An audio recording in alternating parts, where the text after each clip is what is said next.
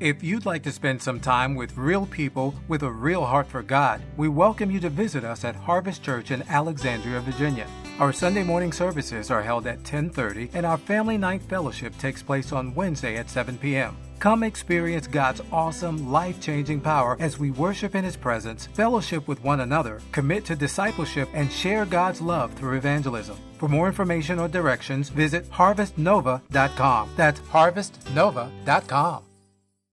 I'm going to share with you from 1 Corinthians 16 and also 2 Corinthians chapter 8 and chapter 9. The title of my message today is The Joy of Giving.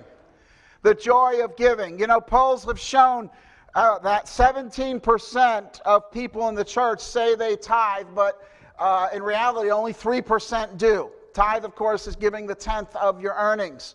Um, 40%, one poll found 40% of churchgoers give nothing to the church. Give nothing. Um, uh, 91% say, uh, said in this poll a few years ago said they're making more money than ever, and yet 40% of churchgoers give nothing to the church. Um, one pastor stood before his church and said, I've got some good news and some bad news. The good news is the church has all the money it needs. The bad news is it's still in your pockets. Many people's attitude toward money is like the one young man who had an accident while driving his car, and it was quite a spectacular accident. When the policeman arrived, he found the young man, he was a wealthy young man, and found the young man standing over his car saying, Oh, my BMW, oh, my BMW, oh, my BMW. The officer said, Your BMW, are you crazy? Look how mangled your arm is. He looked down at his arm and said, Oh, my Rolex, oh, my Rolex, oh, my Rolex. We place a, a, premium on things and material wealth, but you know what? Wealth comes from God. Blessings come from God, as we've been singing about this morning. God is a good God. God is the source of everything we have. And the Bible has a lot to say about giving. And uh, in the Corinthian epistles, uh, Paul had urged the Corinthians to give to the needy churches in, uh, in uh, Jerusalem. And uh, he held up, as we'll see, the Macedonian churches where Philippi was located as examples uh, uh of, of, of, a church that, uh, that gave regularly. And so um, I want to share with you some principles of giving. And my, my goal is not to be um, uh, heavy or harsh today, but is to share the truth of God's Word. How many know we always benefit from the truth of God's Word? And uh, if, if you haven't uh, found the secret of giving and the blessing of giving, that's okay. We're not here to condemn, but I want to share with you uh, the Word of God, and uh, ho- hopefully it will. Uh, it will uh, open the floodgates of blessing, as God said in, in Malachi, that God would bless you as you give to Him. So, I want to share with you some principles regarding giving. The first one is this it's, it's found in 1 Corinthians 16 in the first four verses. And we're going to read verse 2 in a minute. But the principle is this giving should be deliberate. Giving should be deliberate.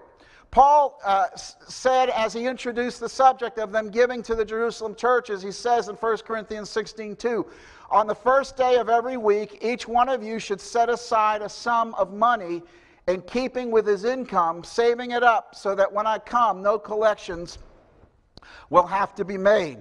Now, the Jerusalem saints may have become poverty stricken uh, because of the famine recorded in Acts chapter 11 or because of the persecution of Jerusalem Christians mentioned in Acts 8, verse 1.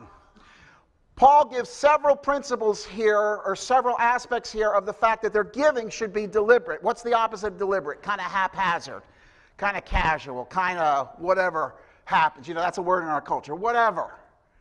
He's saying we shouldn't have a whatever uh, attitude toward our giving to the Lord. He mentions three aspects of this. First of all, uh, in regard to their giving being, being deliberate, it says it should be regular. It says on the first day of every week. Sunday, of course, the day we meet, it was the day in the New Testament. And, and in the Old Testament, the Sabbath was Saturday, but Sunday, the day of the Lord's resurrection, became the day of worship for the church, and we carry that on to this day. So he said it should be regular. We should give regularly. Uh, secondly, he said it should be proportional.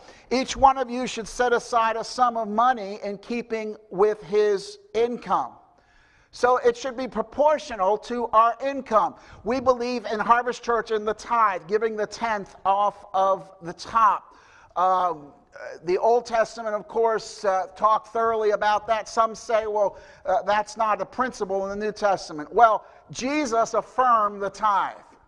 Uh, and he, he talked about those who only tithed and they didn't have a heart of worship. But he said, You should have done the former without neglecting the latter. In other words, you should be tithing. You should give the tenth. When my wife and I got married and we started out as a youth pastor, we made very, very little money. But I had been raised to give the tithe, to give the Lord the tenth off the top, the first tenth, right? How many know if we, if we give him the last tenth, it might not be there? She was raised the same way. And we made an agreement before we ever walked down the aisle, we made an agreement that however little or however much we earned, the first tenth would go to the Lord as a minimum. Bible talks about tithe and offering as a minimum. And so we have practiced that for over 42 years of marriage. I don't look that old, do I? Don't comment. Um, we, we have practiced that all through our marriage, through lean times, through, uh, through better times, and God has been faithful. And uh, we've never lacked, we've never wanted for anything. So proportional. Thirdly, he said it should be planned. He says, saving it up so that when I come, no collections will have to be made. So it should be deliberate, it should be regular, proportional, and planned. Be- before each year begins, I, uh, I look at our finances and determine what, uh, out of each paycheck, what money will have to go where. And it goes quickly. You know that, right? And it's amazing all the places it has to go. But the very first thing we determine is what's the tithe going to be. And if there's a, if it's a year where there's a, there's a, there's an increase in pay or there's a raise, I have to figure out the new amount out of each paycheck, what that's going to be. And so I know before the year starts, this much will go toward the Lord's work as a minimum, aside from offerings, what God lays in my heart, but as a minimum, the tithe. And so uh, that, you know, that's, that's deliberate giving. Uh, it, it, says, Lord, you've been so good to me as we sung this morning, and Lord, I, I, I don't want to give to you haphazardly. Kind of like the, the boy who uh, threw all his coins up in the air. He heard a preacher preach about giving. He threw all his coins up in the air and said, Lord, whatever comes down, I'll keep, but whatever stays up in the air, you can have. That's, that is the, the, the polar opposite of being deliberate in your giving. Amen?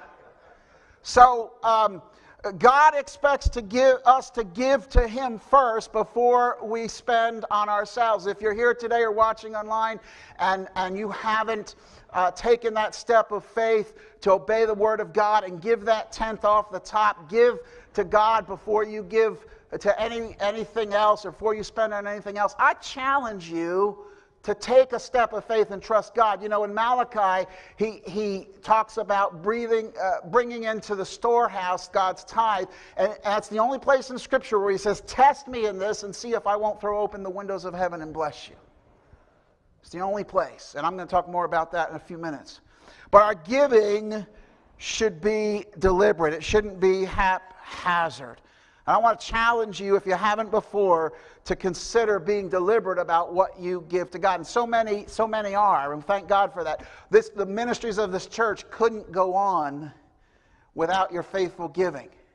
But I believe God wants to increase the percentage of people who give regularly to the Lord so our church can do more. So giving should be deliberate. What's the second principle we find? It's over in 2 Corinthians chapter 8, uh, verses 1 through 3. Uh, and that is that giving is often sacrificial. In talking about the Macedonian churches, as I said, as an example of giving, he, Paul says this in verse 2 Out of the most severe trial, their overflowing joy and their extreme poverty welled up in rich generosity. For I testify that they gave as much as they were able and even beyond their ability, entirely on their own. They urgently pleaded with us for the privilege of sharing in the service to the saints. Giving is often sacrificial. The Macedonian churches gave to the needy churches in Jerusalem based upon the grace of God given to them, Paul says in verse 1. Listen to the description Paul gives of, of their giving.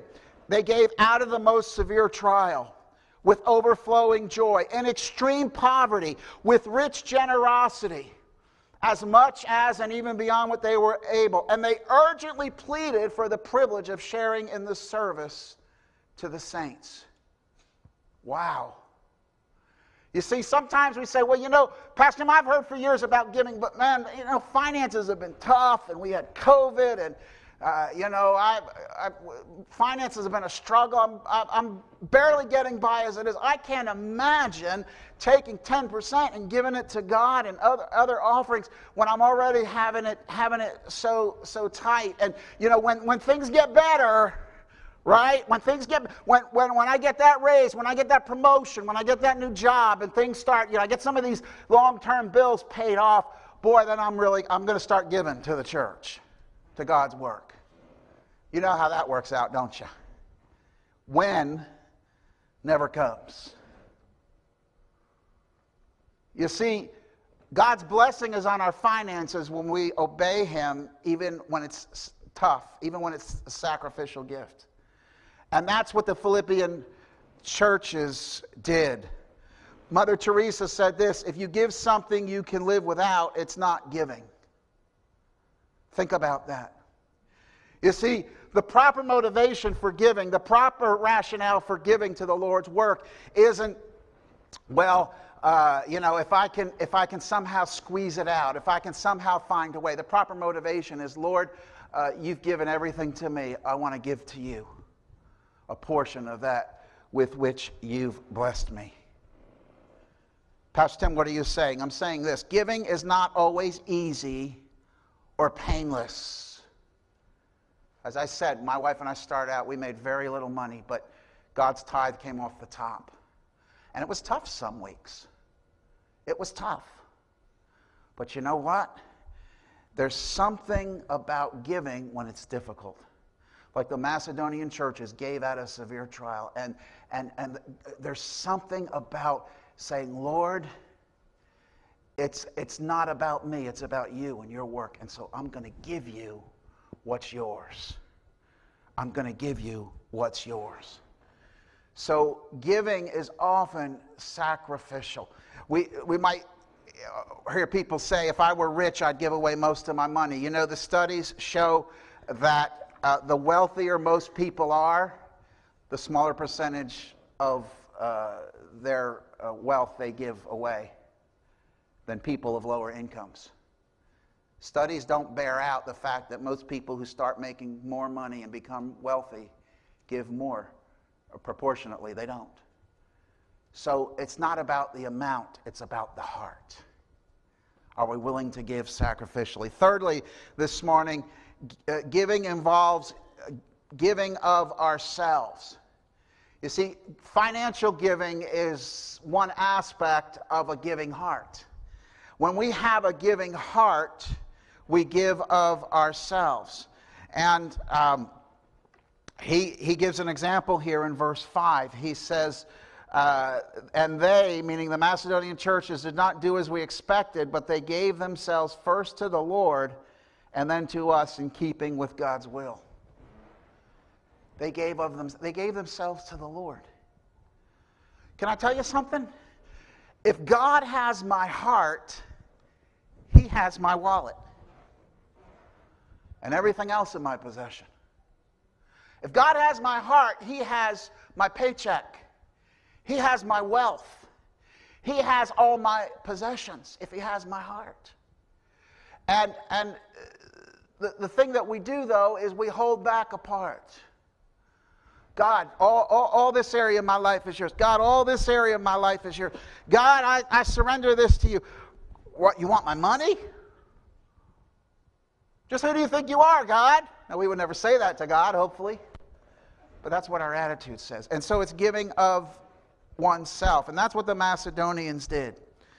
Jim Elliot, one of the five missionaries murdered by the Auca Indians when he, whom he came to South America to evangelize, had written in his diary God, I pray thee, light these idle sticks of my life that I may burn for thee. Consume my life, my God, for it is thine. I seek not a long life, but a full one like you, Lord Jesus. As I've shared with you later on, his wife Gloria came and won to Christ those very same tribesmen who had killed her husband. The Elliots were people who knew to give of themselves. See, for some people, giving the finances is easy. Not everyone, but some people. Tithe, no problem. And a tithe is seen as just a pay, just one of the bills, payment. But giving up my giving of my time, getting involved in ministry, doing the work of the Lord, boy, that's tougher. See, but when we give God everything, finances are just a part of everything. Amen? We need to give ourselves. Say, Pastor Tim, you don't understand. I back in back in you know 2002, I came to an altar and I surrendered my heart to the Lord. I gave Him everything. Well, you know what? It's it, it it's okay to renew that gift. how, many, how many know rededications are, are are certainly in order and proper? Lord, I give you everything. Maybe at an altar, we're moved emotionally or moved by a message, and, and that's, that's awesome. But you know what happens? Life happens. And things ha- and, and attitudes change, and we kind of start holding back little parts of ourselves. We need to renew our dedication to the Lord. Lord, I give you everything. I give you myself. And that includes everything uh, that I have. So, giving involves giving of ourselves. Fourthly, this morning, giving ministers to others. Giving ministers to others. Uh, Paul said, verse 13, Our desire is not that others might be relieved while you are hard pressed, but that there might be equality. Verse 14, At the present time, your plenty will supply what they need, so that in turn their plenty will supply what you need. When we give to God's work, we bless other people. We bless the people who will be blessed by those ministries. Sometimes we give people we, we, we, uh, our giving goes toward blessing people who are in need. You know, isn't, that, isn't that awesome? That we can impact the lives of, of those who, who, who need help.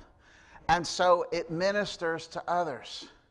Um, uh, he talks about equality. The Bible here is not promoting communism, which teaches equality of wealth regardless of effort, but it's teaching that Christians should help those who are truly needy. This can be done directly, of course, but also through the church. Giving blesses other ministries as well, such as missionaries, parachurch organizations. And God has used uh, Harvest Church to, to serve the, uh, food to the homeless, to support missionaries, support missions trips, to support ministries around the world. So when you give, you are ministering to other people. And you may say, Pastor Tim, I don't really know what ministry I can fulfill. Well, here's one you can give and see God use your finances to bless others. One other thing that we do, we, and, and we haven't had a missions convention in several years, uh, we're, we're looking into having one this fall to emphasize giving to missions. Another part of our giving, separate over and above our tithe and offering, is my wife and I give to missions every month. Several of you do that. A separate offer, offering toward our missionaries. Why? Because it's a blessing to give to needs. Amen? And to minister to others. So giving ministers to others. What's the fifth principle we need to look at this morning? Is that giving must be administered wisely. This is more an admonition to the, the, the, church leadership than the church body. Look at verse number 20 of, of 2 Corinthians 8. We want to avoid any criticism of the way we administer this liberal gift, for we are taking pains to do what is right, not only in the eyes of the Lord, but also in the eyes of men. In the verses before that, he talked about sending a trusted brother, Titus, with the offerings that would be collected. And he says here, we are taking great pains to do things properly. In other words, to handle these finances, not only in the sight of God, but in the sight of men. How many know that's important? And, and our church, since its inception more than 30, almost 31 years ago, uh, we've, had, we've had principles in place about people handling money, counting money, and being deposited.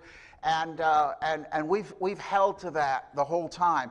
And uh, in, our, in our annual business meeting, the end of February, we have a financial report to the membership so you can see, members can see where the money has gone, can ask questions, and uh, we, we, we're, we're an open book. Why? Because of this principle, we need to handle God's money wisely. How many know we're all stewards of what God places in our hands, individually and collectively as a church body? And so it's important to us in leadership, it always has been, it always will be, that this church body and anyone else uh, who may observe would know that what you give to our church is handled responsibly and wisely. Uh, that, that, that there be no question about how the money is handled. And I've heard, and you've heard, about many church scandals involving money. And uh, God's been good to us. We've been able uh, to administer it wisely, and we pledge to continue to do that. Um, what's the sixth principle here we see? Moving right along. Uh, it's this. I love this. Giving should always be done joyfully, never grudgingly.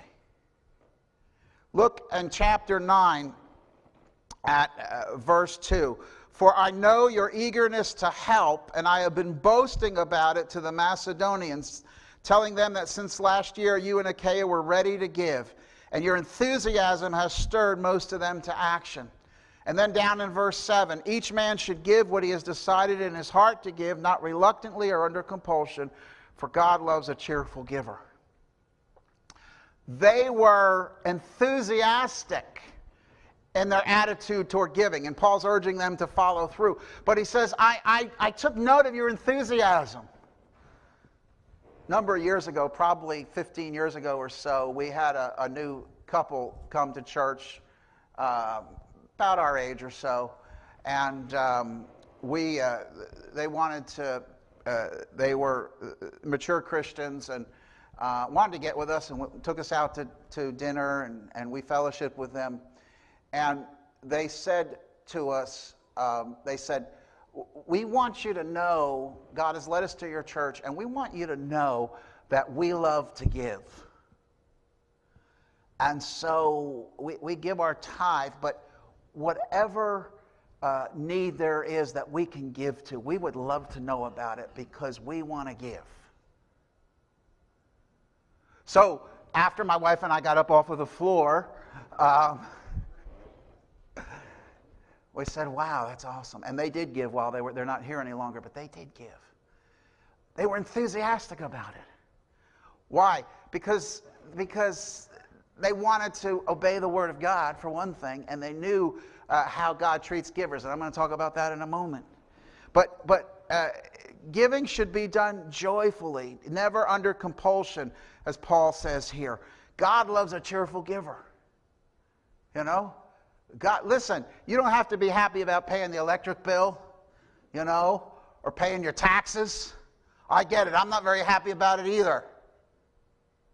But we can be joyful about giving to God. Amen? Sowing our seed in good soil. And so he says we should be enthusiastic. Not like the deacon in this church, a country preacher was talking to his congregation.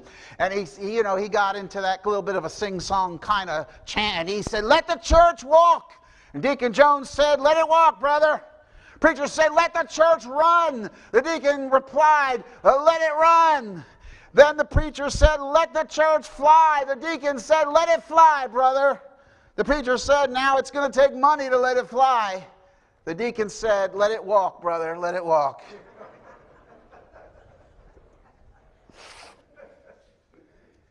You mean the ministries of the church cost money? You know, we have tried for 30 years to get the electric company uh, to, to just give us power for free because we're doing the Lord's work. They, strangely enough, they haven't bought it. It costs money.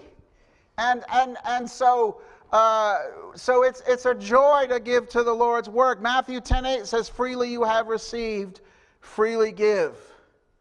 Now, there's nothing wrong with presenting a need so that God's people are aware of it. I have no problem doing that from time to time. Uh, one year we had our main, uh, our, our, main HVAC unit uh, go out and we needed to replace it and it wasn't cheap. And uh, you know, we put out a plea to the body and we, we got that paid for, the, the new one paid for quickly. So I don't have a problem with that. But I don't believe we should have to be pressured into giving, you know? it, it should be joyful. So uh, we should desire to give because Christ gave us all for us. Well, let's move on. Principle number seven giving brings blessing to the giver. Some of you are saying, Pastor Tim, I was waiting for you to get to that. Verse 6 says, Remember this whoever sows sparingly will also reap sparingly, and whoever sows generously will also reap generously.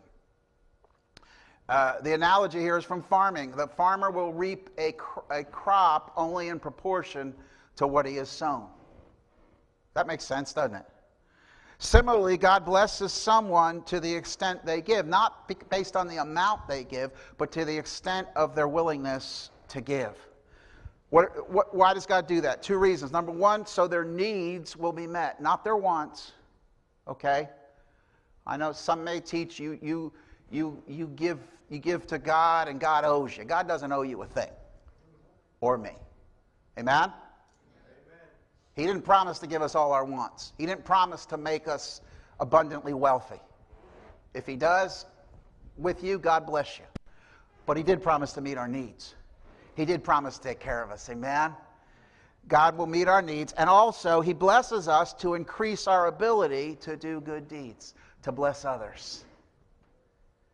Things going well for you, God blessing you, you got a raise, you got in, unexpected income. Why does God give you that?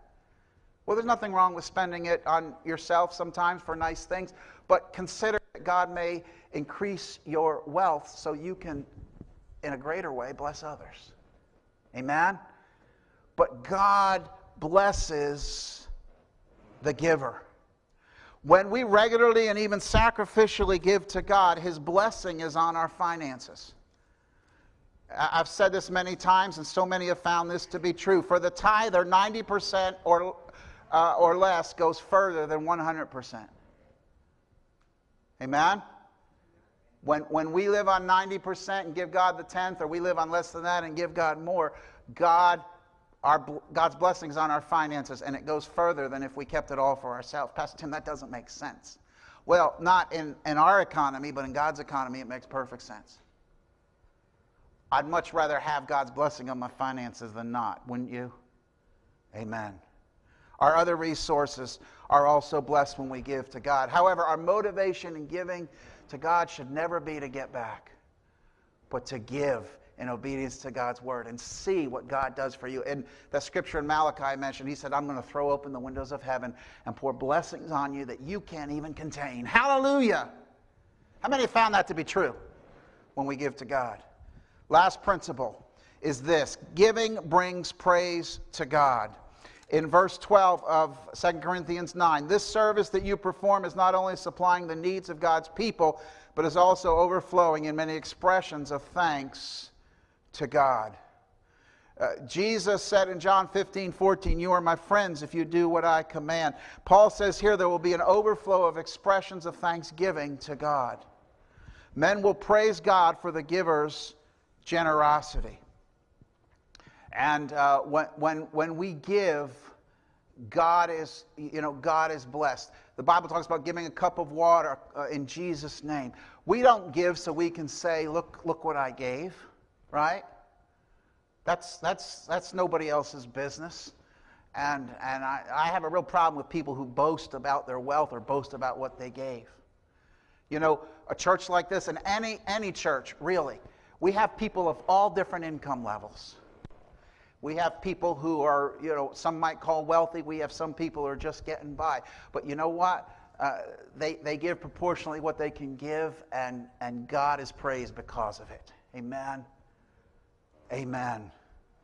Believers who profess Jesus as Lord represent Him to others. And when through giving of themselves in some way they help meet a need, they give evidence of their profession and bring glory to God. As a matter of fact, every act of kindness one does as a believer should bring glory to God. So, in conclusion, this morning, our giving should be deliberate, sacrificial. We should give of ourselves. Our giving ministers to others. It must be administered wisely, should always be done joyfully, never grudgingly. It brings blessing to the giver and brings praise to God. I want to conclude with this one story and then we're going to receive the offering. You thought I forgot. This is based on a sermon by missionary Del Tarr, who served 14 years in West Africa with a missions agency. He said, I was always perplexed by Psalm 126, which says, They who sow in tears will reap in joy. He said, Until I went to the Sahel, the vast stretch of savanna, uh, more than 4,000 miles wide under the Sahara Desert. In the Sahel, all the moisture comes in a four month period May, June, July, and August. After that, not a drop of rain falls for eight months. The ground cracks from dryness, and so do your hands and feet. The winds of the Sahara pick up the dust and throw it thousands of feet into the air. It comes slowly drifting across West Africa as a fine grit. It gets in your mouth, it gets uh, inside your watch and stops it. The year's food, of course, must all be grown in those four months. October and November, he said, those are beautiful months. The granaries are full, the harvest has come, people sing and dance, they eat two meals a day. The sorghum is ground between two stones to make flour, then a mush with the consistency of yesterday's cream of wheat. The sticky mush is eaten hot. They roll it into little balls between their fingers, drop it into a bit of sauce, and pop it in their mouths. The meal lies heavy on their stomachs so they can sleep. December comes and the granaries start to recede. Many families omit the morning meal. Certainly by January, not one family in 50 is still eating two meals a day. By February, the evening meal diminishes. The meal shrinks even more during March, and children succumb to sickness. You don't stay well on half a meal a day. April is the month, he says, that haunts my memory. In it, you hear babies crying in the twilight. Most of the days are passed with only an evening cup of gruel. Then, inevitably, it happens. Listen to this. A six or seven year old boy comes running to his father one day with sudden excitement. Daddy, Daddy, we've got grain, he shouts. Son, you know we haven't had grain for weeks. Yes, we have, the boy insists. Out in the hut where we keep the goats, there's a leather sack hanging on the wall. I reached up and put my hand down in there. Daddy, there's grain in there. Give it to mommy so we can make flour, and tonight our tummies can sleep. The father stands practically motionless and says, Son, we can't do that. That's next year's seed grain. It's the only thing between us and starvation. We're waiting for the rains, and then we must use it. The rains finally arrive in May, and when they do, the young boy watches as his father takes the sack from the wall and does the most unreasonable thing imaginable. Instead of feeding his desperately weakened family, he goes to the field with tears streaming down his face. He takes the precious seed and throws it away. He scatters it in the dirt. Why? Because he believes in the harvest. The seed is his. He owns it. He can do with it anything he wants. The act of sowing it hurts so much that he cries. But as the African pastors say when they preach on Psalm 126, brothers and sisters, this is the law of God's harvest. Don't expect to rejoice later on unless you have been willing to sow in tears. He goes on and says, and I want to ask you, how much would it cost you to sow in tears? I don't just mean giving God something from your abundance, but finding a way to say, I believe in the harvest, and therefore I will give what makes no sense. The world would call me unreasonable to do this, but I must sow regardless in order that I may someday rejoice with songs of joy. They who sow in tears shall reap with joy. I believe in the harvest. I believe in the principle of sowing and reaping. We don't give because it makes sense to our human mind, but because we believe in the law of the harvest, sowing and reaping. So when we give to God, we are planting seed in good soil. We're obeying the word of God and doing his work.